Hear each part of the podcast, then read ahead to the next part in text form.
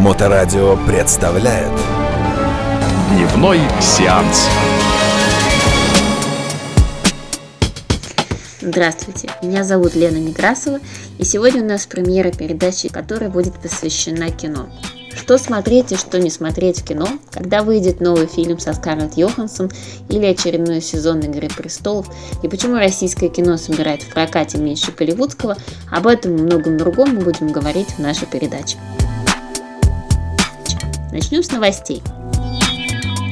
Одной из главных киноновостей этой недели является выход в прокат российского фильма «Собибор». Это военная драма, основанная на реальных исторических событиях. Побеге заключенных из немецкого лагеря смерти Собибор в 1943 году. Считается, что это было единственное успешное крупное восстание в нацистских лагерях смерти. В нем участвовало более 400 человек. Не все выжили, но часть заключенных удалось спастись. Среди них был и организатор восстания, советский офицер Александр Печерский.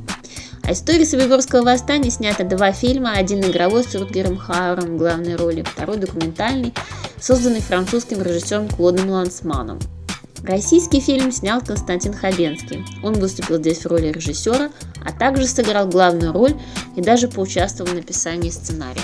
О том, как Хабенский стал режиссером картины, доподлинно неизвестно. Кроме него в фильме снялись актер Кристофер Ламберт, он сыграл начальника лагеря, польская актриса Михаила Альшанская, известная ролью балерины Матильды Кшесинской, и актриса Мария Кожевникова. Фильм уже успели показать депутатам Государственной Думы, а фрагменты из него даже президенту России Владимиру Путину.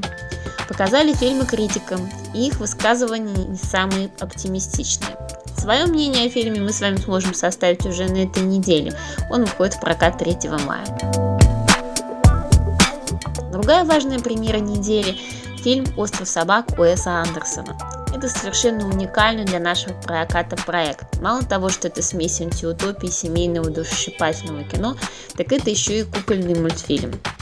Дело в картине происходит в Японии в недалеком будущем, в выдуманном городе Мигасаки, где развелось невероятное количество собак.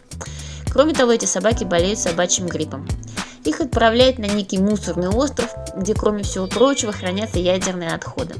История начинается с того, что на остров отправляет собаку по кличке Споц, и его хозяин, мальчик Атари Кабаяши, отправляется его искать. Мальчику придется иметь дело как с разными собачьими группировками, так и с городской администрацией. Помимо истории поисков, в фильме есть еще и политическая линия а, история про коррупцию и про то, как власть манипулирует фактами в своих интересах. Фильм показали в этом году на Берлинском кинофестивале, и по его поводу было очень много шуточек о том, что кукольный фильм про собак перешибет исполнителей людей. Так оно и получилось. Уэсу Андерсону присудили «Серебряного медведя» за лучшую режиссерскую работу фильме практически нет компьютерной графики, а есть то, что на профессиональном языке называется стоп-моушен анимацией. Кукол по кадру фотографировали для каждой сцены. На самом деле, для старшего и среднего поколения, выросшего на кукольной советской анимации, в этом нет ничего особенного. Можно предположить, что фильм ждет теплый прием аудитории, потому что история дружбы, тем более спасение ребенком своей собаки, это идеальный сюжет для семейного просмотра. Да и любители домашних животных наверняка подтянутся. Не случайно создатели фильма уже провели пробный сеанс в Эдинбурге, куда пригласили зрителей вместе с их собаками. Озвучивали героев «Острова собак» целая куча прекрасных голливудских актеров от Билла Мюра и Скарлетт Йоханссон до Тильды Суинтон. Есть и приятный бонус для меломанов. У одной из героинь голос Йока Она. Мы с вами, понятное дело, услышим другие голоса. Говорят, что собак людей в российском варианте озвучивали известные певцы, в частности Валерий Меладзе и Лариса Долина. Так ли это на самом деле неизвестно, но тот, кто хочет посмотреть недублированный фильм, может это сделать в Петербурге, например, в кинотеатре Англитер. Кроме новостей, каждую передачу мы будем обсуждать героя дня. Человек, который сделал что-нибудь замечательное или связан с каким-то громким и заинтересовавшим нам событием. Сегодня это будет режиссер Уэс Андерсон. Во-первых, у него 1 мая день рождения. Во-вторых, у него российская премьера того самого «Острова собак». Ну, а в-третьих, он просто отличный парень.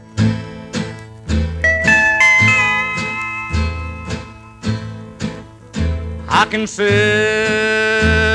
down and be doing just fine till I hear an old freight rolling down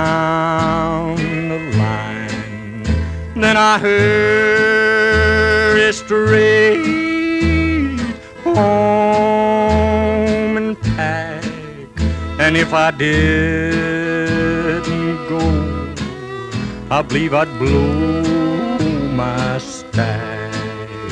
I love you, baby, but you gotta understand when the Lord made me, He made a rambling man. Some folks might say that I'm no good, that I wouldn't settle down if I could. But when that open road starts to calling me, there's something over the hill that I gotta see. Sometimes it's hard, but you gotta understand when the Lord made He made a rambling man. I love to see the towns a passing by and to ride these rails. deep down. Андерсон – это пример режиссера-автора, представителя так называемого американского независимого кино, снимающего неформатное некоммерческое кино, которое при этом добивается успеха как в профессиональной, индустрийной области, так и у зрителей. Андерсон автор таких известнейших картин, как «Гранд Отель Будапешт» и «Королевство полной луны», а также многих других. Он был семь раз номинирован на Оскар в самых разных категориях, как автор сценария, режиссер и продюсер. В 2010 году он уже выпустил один анимированный мультфильм, который называется «Бесподобный мистер Фокс». Его два раза номинировали на Оскар за лучшую анимационную картину и за лучший саундтрек. Это совершенно не случайно, потому что герой этого мультфильма решает свои проблемы под треки Rolling Stones и Beach Boys.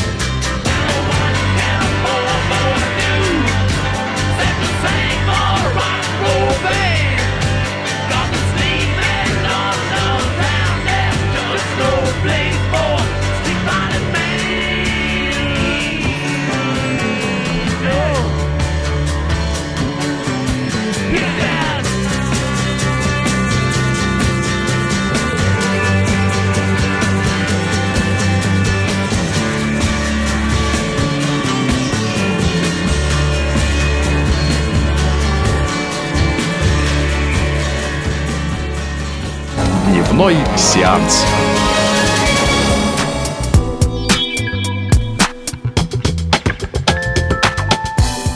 Полное имя Уэса Андерса Уэсли Уилл Андерсон. И семья его совершенно не имеет никакого отношения к кино.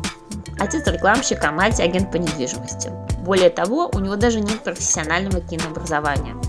Он окончил Техасский университет в осени по специальности философия. При этом кино он начал снимать еще в детстве на камеру своего отца. Первым громким фильмом Андерсона стала история взросления под названием «Академия Рашмар». Героем картины стал эксцентричный подросток по имени Макс, который переживает первую влюбленность. Эта тема задала тренд всех последующих картин Андерсона. Его главный герой – это либо подросток, чувствительный, эмоциональный, или непозрослевший взрослый, который появляется практически во всех его фильмах. «Поезд на Дарджилинг», «Отель Гранд Будапешт» и много других. И неудивительно, что нам нравится это кино, потому что э, очень редко нам позволяют с вами оставаться детьми или сохранять детский взгляд на мир. Вторая важнейшая тема для его кино – это семья. Андерсон, который пережил развод родителей в 8 лет и говорит, что это самое главное событие в его жизни, посвящает семье практически все свои фильмы.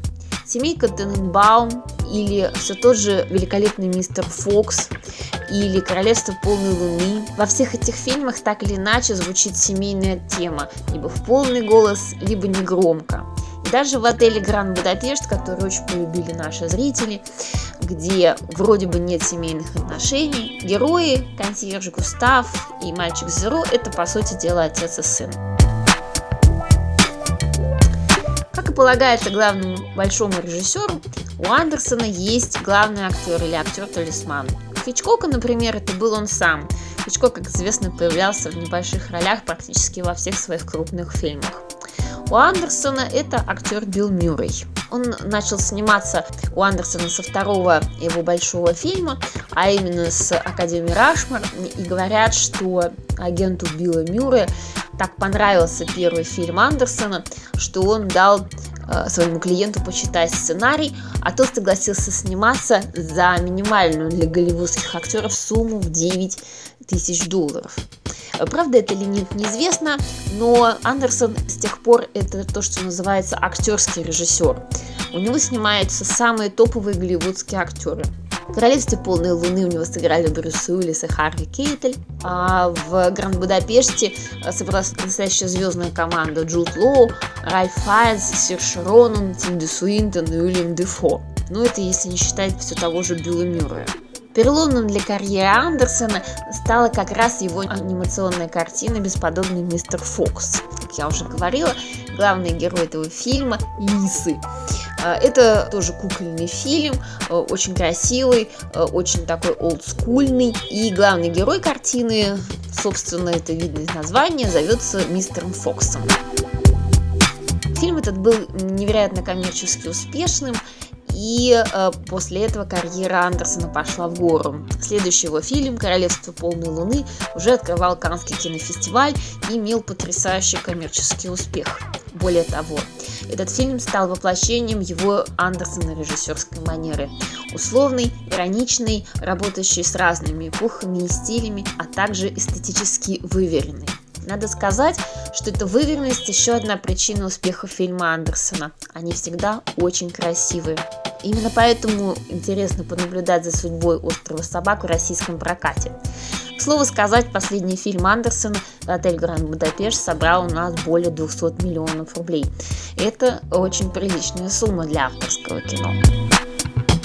Еще мы с вами будем говорить о всяких технических примочках, которые позволяют нам смотреть и делать кино.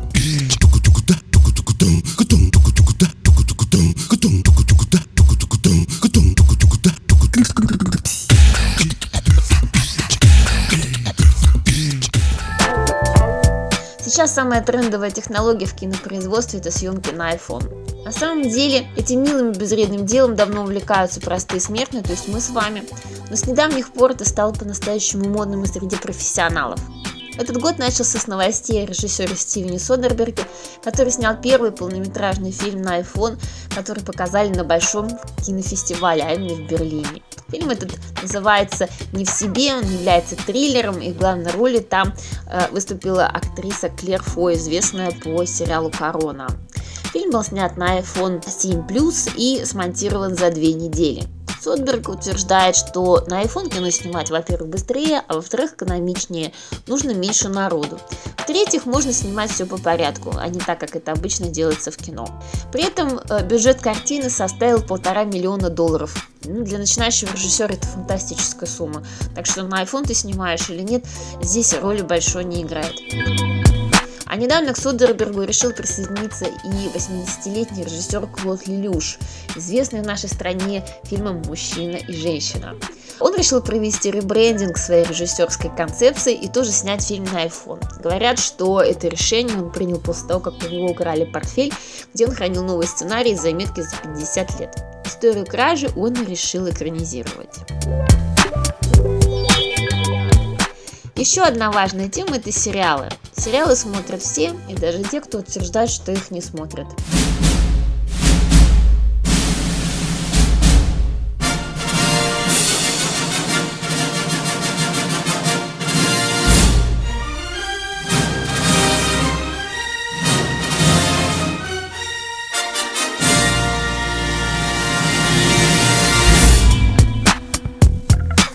Среди майских премьер можно выделить австралийский шестисерийный сериал «Пикник у висящей скалы».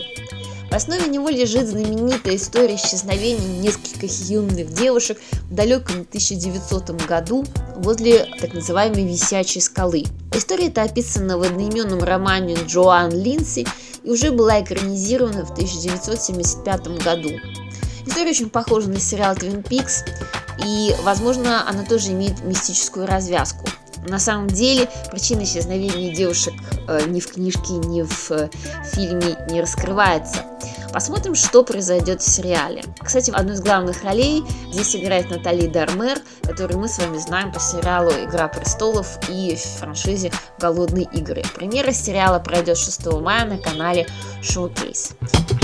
Еще одна знаковая сериальная премьера – это сериал «Патрик Мелроуз». Это тоже экранизация, в основе которой лежат книги Эдварда Сен-Обина, английского аристократа и бывшего героина-зависимого. Сен-Обин – это очень примечательный персонаж, он настоящий светский лев и одновременно известный успешный писатель. С 1992 года он, его шесть раз присуждали различные британские литературные премии.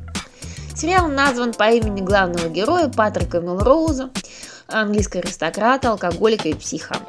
Он э, либо пьет, либо психует, либо лечится от алкоголизма, при этом переживает мощнейшие комплексы, связанные с тяжелым детством. И все это происходит на фоне английских лужаек и великосветских приемов. Такая смесь Тюдоров и Дживса с Вустером. А, сериал выйдет на канале Showtime и будет состоять из пяти эпизодов. А главную роль в фильме сыграет Бенедикт Камбербэтч. Вот, кстати, обратите внимание, что э, это тоже экранизация, Экранизации очень часто являются основой для э, сериалов и полнометражных фильмов. Я бы лично сняла бы новую экранизацию «Войны и мира». А, а то что это такое? Англичанам можно, нам нет. Кстати, что бы вы хотели экранизировать? Какую любимую книжку? Напишите нам в чате. Не отстает и сериальная промышленность России. Так, э, телеканал Супер и Старт.ру э, собираются представить новый 12-серийный проект, который называется «Вне игры». Два главных героя этого сериала – бывший футболист московского локомотива по имени Владимир и юный будущий футболист, который только начинает свою карьеру. История сложная, и э, нужно отметить, что спортивная тема явно в тренде у российских кинематографистов, потому что уже вторую неделю на больших экранах очень успешно идет другая спортивная драма, которая называется «Тренер». Общая касса на сегодняшний день составляет почти 10 миллионов долларов при бюджете 6,9 миллионов. Это отличные показатели. Режиссер картины актер Даниил Козловский. Он же, естественно, исполняет и главную роль. Почему наших актеров понесло в режиссуру, совершенно непонятно. А, кстати, мы с вами мировые лидеры по количеству производства сериалов. С качеством у нас немножко сложнее, но мы не будем терять надежды. На этом я, Лена Некрасова, с вами прощаюсь. До встречи, смотрите кино и слушайте нашу передачу. Моторадио представляет Дневной сеанс.